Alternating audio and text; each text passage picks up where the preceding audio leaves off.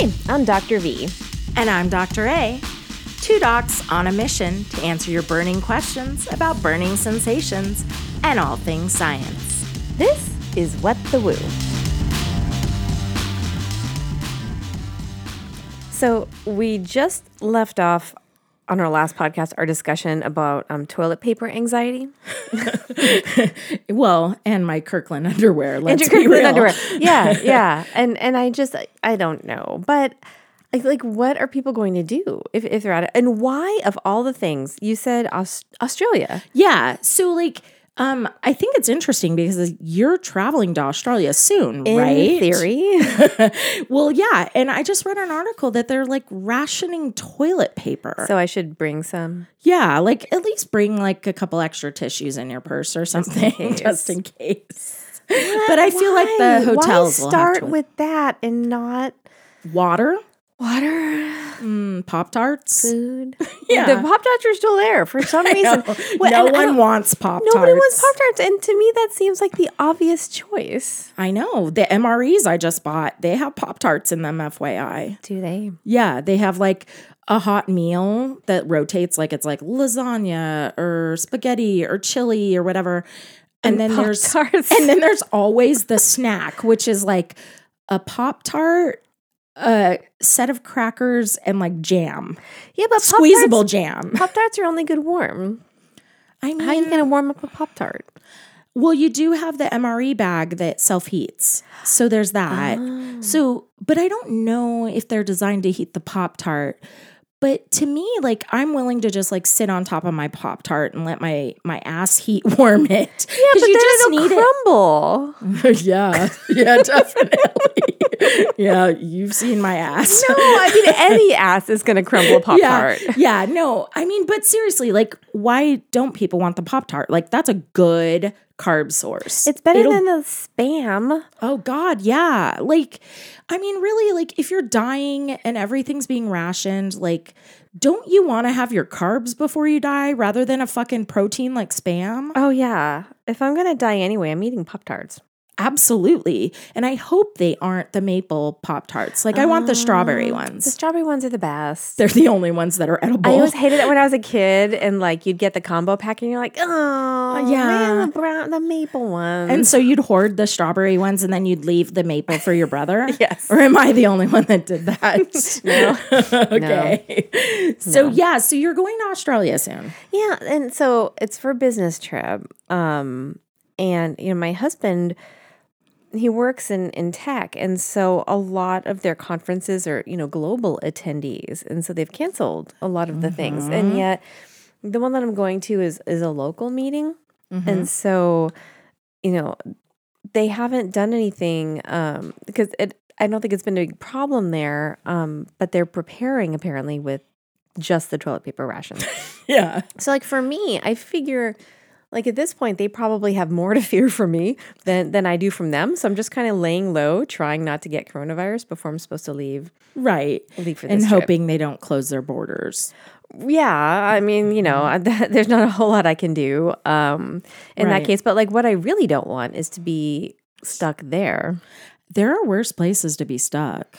I know. I mean, yeah, but it's also been raining every day. Oh, but it also is a forced vacation from family, and sometimes we need that in our lives.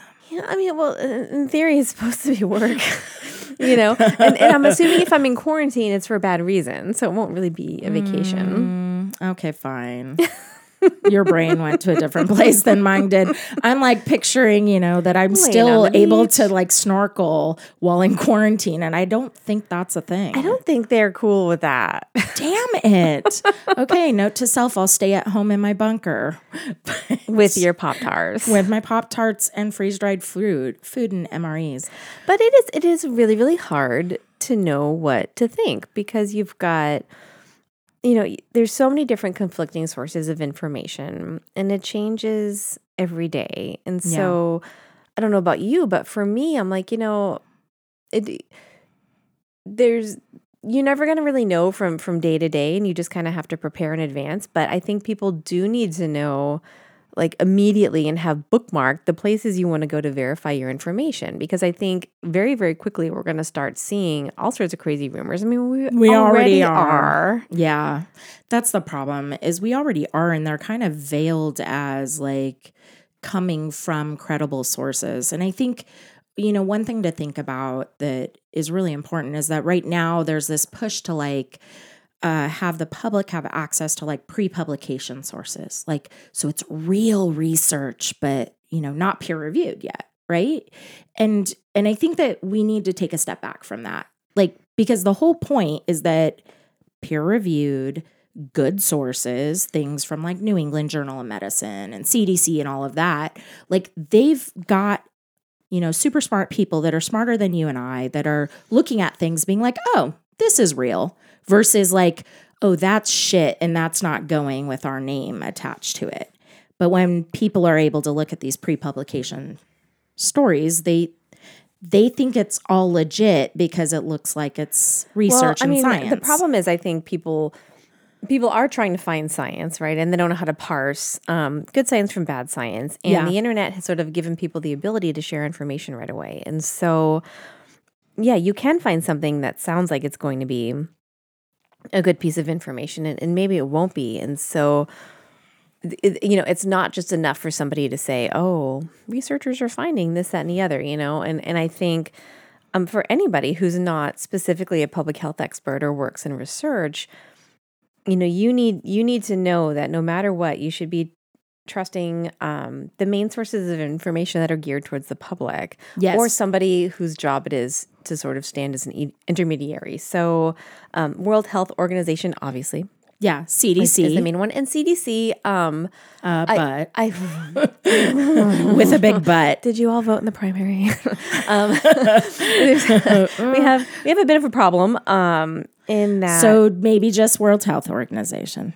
Sorry. Well, you know what? And the thing is, the thing is, I have the utmost respect for the scientists at the C D C. They are working so hard, and it's not that they're putting out bad information; it's that they're being hamstrung and yes. overruled by by politicians, and that's bad.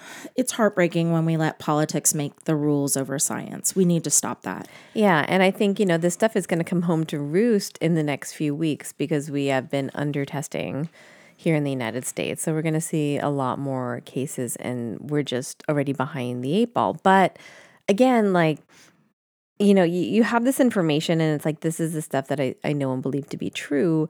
That still doesn't mean I'm going to go out and panic and buy up all the toilet paper, right? So, right. so what, like, I have thoughts in my head, but for you, like, knowing that this is probably going to be coming, like, what are your realistic preparation steps? Or prevention steps? I think the realistic prep and prevention steps are what we do every year to prevent the spread of the common cold and the spread of influenza. That's right. All we need to do. We need to be uh, washing our hands. Yes. All the fucking time. And and it's not just washing hands after I shake hands with someone or whatever. This is about, like, when you touch doorknobs, you right. need to wash your hands. Um, we need to do all of the things, like uh, wiping down shopping carts, yeah. um, which is what I already, already do. And we've talked about that on our previous podcast. That Yeah, so common sense precautions yeah. um, are the main ones. And then I think, you know, I don't know about you, but, like, I I always wash my hands the way that I was taught to. Like, it, it becomes a habit when you're in school. So the full twenty seconds and get in between all the crevasses. You can't just, like, do the quick little right. run underwater. Um, and, and hot water. Hot water and scrub, and, scrub, scrub. Yeah, and soap. And, you know, I think people will talk about, like, what soap to use. I, it doesn't matter, you know. I don't think that's your limiting factor here. Right, but, you know, but the the point is that you don't have to, you know, really do anything that you shouldn't be doing anyway in yes. terms of in terms of that. Um, now, I, I do think we may be looking at situations where the government does decide to shut down schools for a couple of weeks or, or places where people congregate in large numbers um, mm-hmm. because that's where these things tend to spread if they're trying to get a hold on, on the spread of the disease. And so for me, um, this idea about preparing for being at home isn't about like, oh my God, I'm going to die if I go outside. It's simply that the schools are going to be closed. Um, I I can't envision something where like essential services are going to go away, like your Never. water's going to stop running. I mean, that didn't even happen in in Wuhan. And so I think people need to understand, you know, sort of these these likely outcomes. Um, and and even all of these scenarios are not about the average person like keeling over left and right, but they're just sort of like disease management, herd management, um, right. protocols. And that's the big thing is that like, um, this is about population density. It's yeah. not about a virus that is wild and crazy taking over the world. It is about... well, the f- it kind of is. I mean, right now it is. That's what a pandemic is. Um, but no, but it's not taking over the world because this virus is like wild and crazy and worse than other viruses we've seen. Certainly, you know, we've got some stats that make it look really scary and terrible, but we actually haven't even had a chance to really process those stats. And so it's worthless to talk about that. But it's about the fact that we live in a global world right. where we have easy transmission spread because we have high populations that got a, a, a nasty disease, and then they also travel around the world. And so you're absolutely right that things might close down so that we avoid congregation in groups. But uh, we need to think about like the logics of that. Like, yes, disease is transmitted at schools, but it's also transmitted when you go to like sports games. Right. And like, are they going to cut that out? The March Madness, where they're thinking about playing it to empty um, stadiums. And I mean, those are kind of reasonable. It should those are be. reasonable things to think oh, about, yeah. right? Like, no, that's the thing. And I hadn't heard that. And my first thought is like, we need to close down, yeah, basketball stadiums way before we close down schools. Like, that's just fucking stupid. Number one, basketball, non-essential. Well, tell that to like half the men in this world. But like, those are women. I mean, uh, not, well, not me, but not me. Some I mean, yeah, right. Like yeah, um, yeah, they're into it. Um, but yeah. yeah, I think. Um, Well, and, and who knows? Like the, the whole point is I I am trusting the experts in public health management to to make those calls. And I, I think it's, you know, sort of our, our responsibility um, and our, our leaders and our politicians' responsibility to to follow their lead. And the problem when you just say it's no big deal, it's no big deal, it's no big deal is that people don't trust you. And so like, mm-hmm. what are you hiding? And and they probably are hiding some stuff, right? And then you get panic because people aren't getting realistic information. And that's, you know, I mean, from my perspective as a veterinarian, um, you see this misinformation sort of coming to roost when you're not getting out ahead of it um, with the the dog in Hong Kong that tested positive. Yeah, like coronavirus. Tell me more about that because it seems like they kind of went crazo on that. Yeah, so this dog, um, the owner had coronavirus and was already in the hospital, and they they tested the dog. They just swabbed the nose and the mouth, and it, it tested positive for the virus. Now the dog's not sick. The dog's not actually showing any symptoms of the disease. All they know is that the virus was present. So they tested for shits and giggles. Basically. I think so, just because they were curious, you know, and I don't know what would happen if you tested other dogs of owners, but they don't really know. Um, sometimes a virus can, you know, hang out on another species and just kind of fizzle away. It's, it's mm-hmm. very unusual, and that's why this is fortunately a rare thing. Like, it's unusual for a virus to jump species and gain momentum.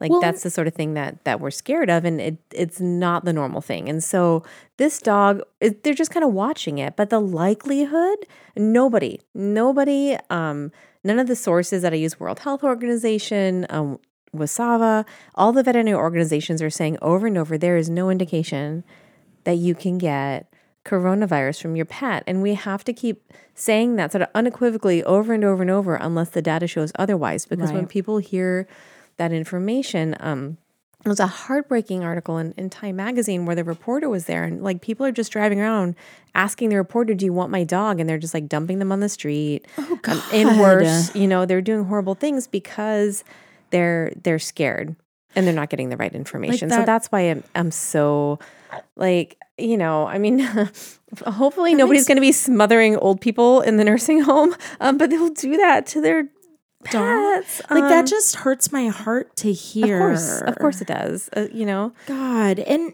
the the you know, I'm over here thinking about the likely scenario that, like, you know, sick woman or man with coronavirus, like, coughs into their hand, and then, like, Fido comes up and snuggles on their lap because they love their owner and their owner's sick, and then they pet their, like, snotty, you know, with their snotty hand. Yeah. Onto the dog. And so then, of course, like, the dog is basically functioning like a fomite, like your your door handle at your house or exactly. whatever. And and of course that's going to test positive if you test them within a reasonable time frame before the virus dies on the fur. Well, and the, the latest information, um, and, you know, I can put where I'm looking in the show notes, but they they do think, because they've been serially testing the dog, because it's good information for them to know, is that the virus did sort of, like, it's still there after mm-hmm. a few days. So it's probably more than a fomite, but that doesn't mean that the dog can spread the disease. But yeah, I mean, and even with all of that, the fact remains that these things are very, very unlikely. And so I, I think as scientists, we we tend to, you know, we want to talk in probabilities and this, that, and the other, but, like, you need the scientists who do that and are very, very, very specific, but you also need the the interpreters who are like, your dog's not going to give you coronavirus. Please don't kill your dog. Please don't kill your dog. Um, in in parts of China, the reports were coming that if you tested positive, um, all the animals in the household were were being destroyed. I Are you fucking kidding well, me? Well, I I don't like that. That I haven't. My heart. And and this is, you know, this was sort of information coming from people out of China. I don't know that that, that is the case, but that is certainly something that's within the realm of possibility. And so for me, you know, I I really just want to make sure people know the bottom line as of right now is don't do that. No, like like please don't. Until we know for sure that that dogs are a mode of transmission, like they're Which another they're host. Not. We do not know that, and there's no credible science supporting that from what I'm hearing. Right. So if there is, we will talk about that. Yeah, we'll have another episode. But it's not. It's not a thing. No, th- so there there are two groups of population that should be scared right now. Bats. Well, okay, three.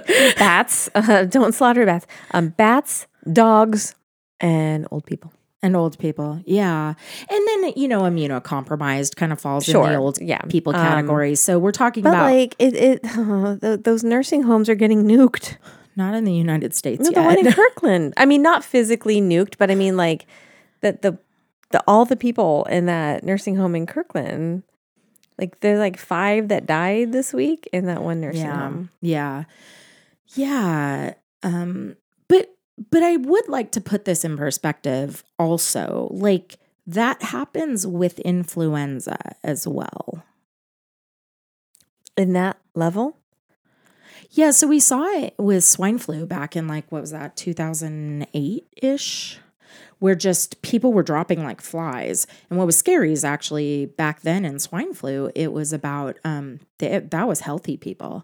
So we were freaked out because like college students were well, dropping. And, and that's the thing, right? Every, there, there's so many different little variables here to parse out. And so um, you're talking about how long it takes for the virus, like how long it is before you're symptomatic.